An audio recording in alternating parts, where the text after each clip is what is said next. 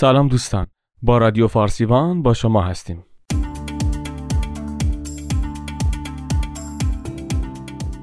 داستان برند شنل از کلاه دوزی تا برند لوکس جهان مد.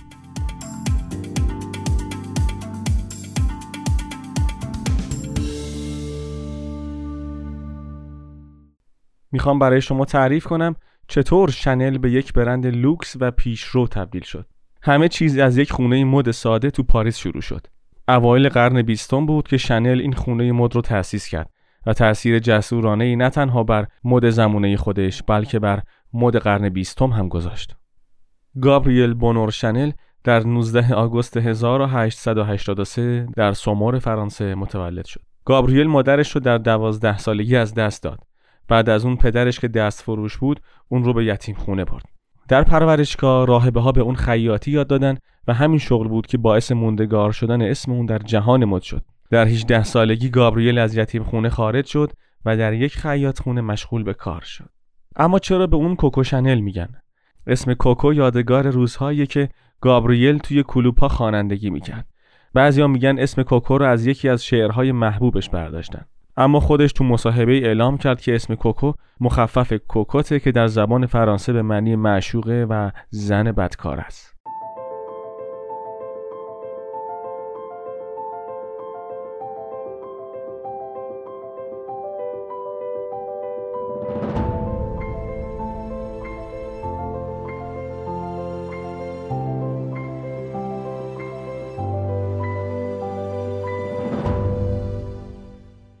برای اولین بار در سال 1909 خونه شنل به عنوان یک فروشگاه برای دوخت و فروش انواع کلاه افتتاح شد.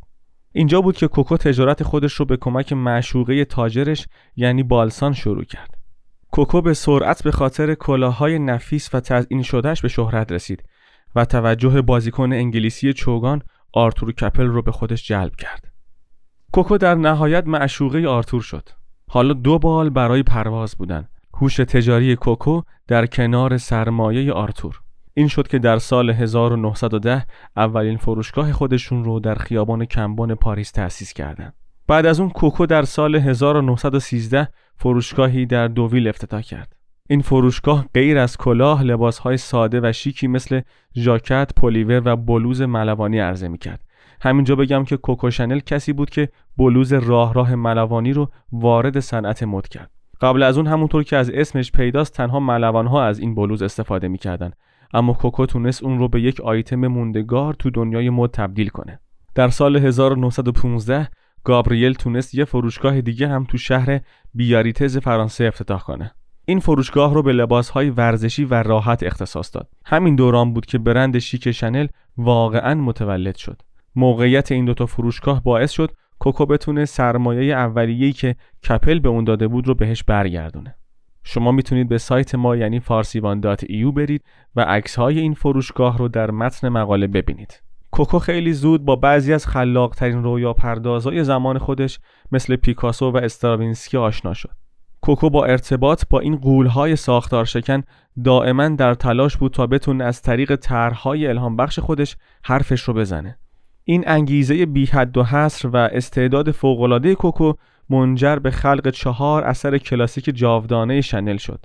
لباس مشکی کوتاه همه کاره کاردیگان عطر شماره پنج و کت دامن شنل که هر کدوم به نوعی به فشن قرن بیست کمک زیادی کرد و باعث شدن شنل جایگاهی محکم و موندگار در تاریخ مد پیدا کنه.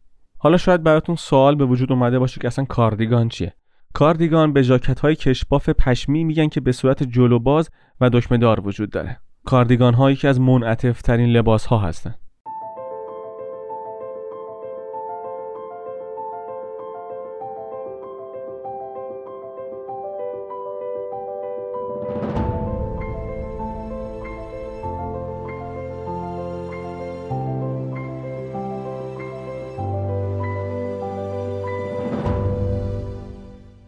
جنگ جهانی اول تغییرات اقتصادی زیادی به همراه داشت و مد اروپایی رو مثل هر صنعت دیگه‌ای تحت تأثیر قرار داد. با رفتن مردها به جبهه زنها مسئولیت کار کردن در کارخونه و مشاغل دیگر رو به عهده گرفتند. حالا وقت اون بود که لباس زنها کاربردی و راحت باشه اینجا بود که کوکوی خلاق و فرصت طلب به فکر طراحی لباس کار مناسب برای زنها افتاد علی رغم شرایط سخت در طول جنگ کوکو موفق شد یک فروشگاه لباس بزرگ در خیابان کمبون باز کنه. بعضی از طرحها الهام گرفته از یونیفرم های نظامی بودند که به معروفترین و محبوبترین ها در سراسر فرانسه تبدیل شد. در طراحی های اون بلیزرهای فلانل دامنهای راسته از پارچه لینن و جرسی کت و دامن یقه اسکی و پلیور وجود داشت. کوکو در زمان شروع کارش به دلیل کمبود بودجه و پارچه از پارچه جرسی که بیشتر در لباس زیر مردان کاربرد داشت استفاده می‌کرد ولی با گذشت زمان و محبوب شدن این پارچه از اون در سایر لباس ها هم استفاده کرد کوکو اغلب رنگ های مردونه مانند خاکستری و آبی سرمه‌ای رو برای نشون دادن جسارت در کارهاش به کار می برد. حتی شلوارهایی رو برای زنان معرفی کرد که حرکتی بسیار جسورانه در اون زمان به حساب می اومد. البته کوکو شنل نبود که برای اولین بار شلوار رو برای زنان طراحی کنه. اونا قبل از جنگ جهانی اول توسط زنان استفاده می‌شد. اما شنل شلوار رو وارد عرصه مد کرد. با شروع دهه 20 شنل به شکل قدرتمندی در عرصه مد پیشرفت کرد. دو تا از طرحهاش بسیار معروف بود و امضای کوکو شنل رو داشت. لباس دو تیکه کت و دامن و پیراهن کوتاه مشکی و استفاده از مروارید. یه دامن تا زانو و کتهایی به سبک کاردیگان با گلدوزی مشکی و دکمه های طلایی رنگ تزیین شده. کوکو این لباس رو با الهام از لباس مردونه ورزشی و لباس معشوق اون زمان خودش طراحی کرد. هدفش این بود که زنها رو از شر کرست های تنگ و دامن های بلند دهه های گذشته خلاص کنه. این لباس با برش های کمی مردونه برای زن بعد از جنگ که اولین تلاش های خودش رو برای ورود به دنیای تجارت می‌کرد ایدئال بود. این لباس به شدت کاربردی بود به دلیل راحتی و داشتن ظاهری زنونه و مدرن. این آیتم کاربردی برای برند شنل یک موفقیت زودرس بود و افراد مختلف از اون به عنوان لباسی برای بعد از ظهر و عصر استفاده می‌کردند. این لباس نمونه مناسبی از منطق طراحی کوکو بود. سادگی کلید اصلی زرافت هاست. در دهه 20 موفقیت های کوکو شنل یکی بعد از دیگری ظاهر شد. کوکو شنل در سال 1924 با معرفی اولین جواهراتش یعنی یک جفت گوشواره مروارید، یکی سیاه و یکی سفید رشد زیادی کرد و قدرت و معروفیت اون با معرفی اولین کاردیگان خودش در سال 1925 و بعد از اون پیراهن کوتاه مشکی در سال 1926 افزایش پیدا کرد. طراحی، ساخت و پرداخت با کیفیت این لباس ها باعث شد تا شهرت حرفه‌ای کوکو شنل بیش از گذشته افزایش پیدا کنه.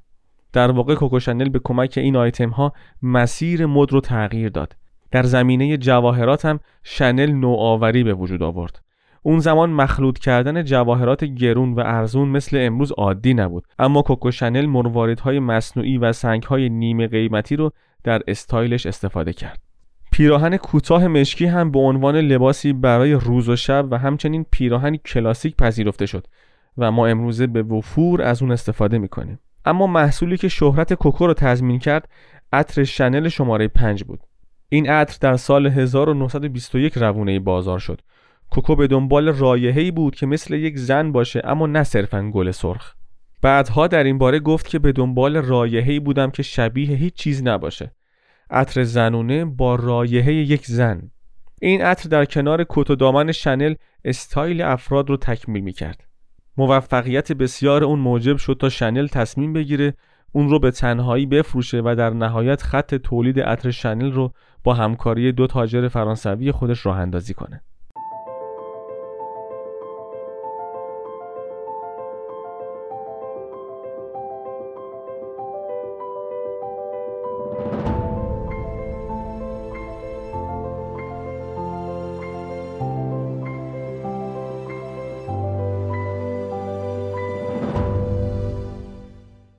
در دهه 1930 شنل با طراحی لباسهای تابستونی و لباس شب طیف لباسهای خودش رو توسعه داد تا دایره مشتریان خودش رو افزایش بده.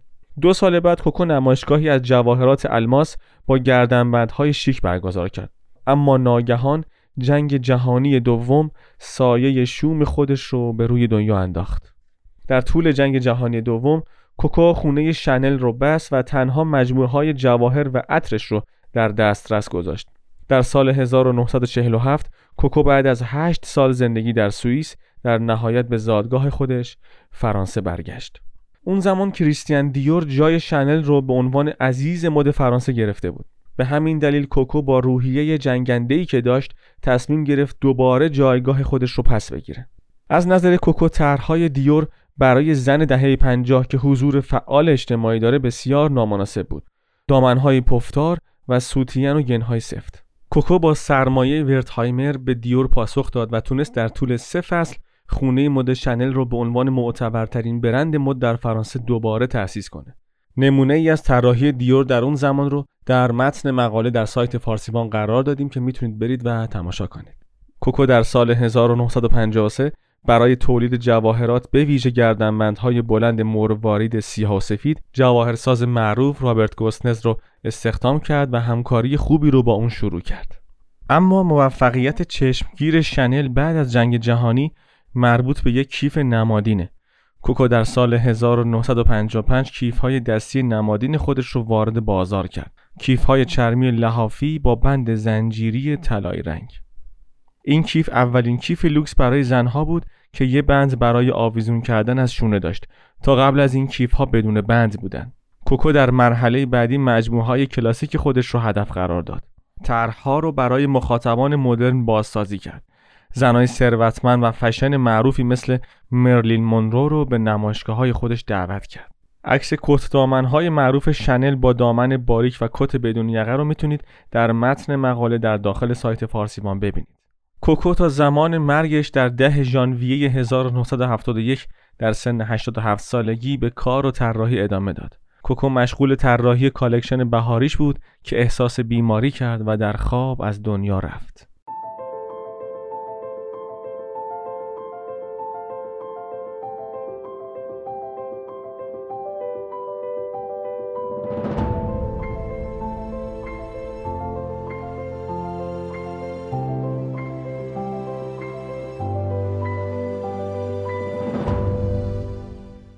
بعد از مرگ کوکو دستیاران اون مسئولیت طراحی مجموعه شنل رو به عهده گرفتن. تا زمانی که پدرخوانده مد مدرن لاگرفلد بزرگ طراحی مد شنل رو به دست گرفت تقریبا در سالهای 1983 و 84 لاگرفلد برای الهام گرفتن به طرحهای گذشته نگاه کرد. طرحهای اولیه اون شامل جزئیات امضا شده شنل مثلا پارچه های توید زنجیر طلایی چرم لحافی و لوگوی سیسی بود. لاگرفلد از های قدیمی شنل برای الهام گرفتن استفاده می‌کرد و با این کار به سهم کوکو در مد زنان تاکید می‌کرد. در دهه 80 مجموعه های تولید شده توسط خونه شنل با عرضه عطر جدید در سال 1984 و اولین ساعت شنل در سال 1986 گسترش پیدا کرد. در دهه 90 شنل به رهبری جهانی در ساخت و بازاریابی عطر تبدیل شد یک شاهکار از شرکتی که فقط هر ده سال یک عطر جدید معرفی می‌کنه و با وجود رکود اقتصادی با راه اندازی بوتیک های بیشتر و طیف متنوعتری از مجموعه ها به پیشرفت خودش ادامه داد. اما همه اینها برای برند شنل کافی نبود. در حال حاضر که سال 2022 خط مراقبت از پوست و خط عینک آفتابی و فریم عینک خودش رو راه اندازی کرده که به مطلوب ترین مدل های بازار تبدیل شده. انگیزه کوکو برای جابجایی مداوم مرزها در کل مجموعه ها و بازاریابی این برند عمیقا ریشه کرده. اقدام جسورانه اونها در انتخاب برد پیت به عنوان اولین مردی که در یک کمپین تبلیغاتی بزرگ برای عطر زنونه حضور داشته نشون دهنده این ویژگی اونهاست. احتمالا اگه خود کوکو شنل بود با توجه به جنجال و موفقیت این تبلیغ به اونها افتخار می‌کرد. گابریل بونور شنل از همون لحظه ای که شروع به طراحی کرد سعی در عوض کردن مفهوم زن شیک پوش داشت. با داشتن همون چهارچوب و اصول فکری کوکو شنل یعنی بدنی آزاد و اعتماد به نفس بدون محدودیت برند شنل به موفقیت های کوکو ادامه داد. نتیجه اون رو همه داریم می‌بینیم. یک برند لوکس واقعا جهانی که همه بهش غبطه می‌خورن. دوستان در این قسمت از فارسیبان به داستان زندگی گابریل بونورشنل طراح بزرگ مد دنیا پرداختیم. امیدواریم که از شنیدن اون لذت برده باشید. شاد و سلامت باشید.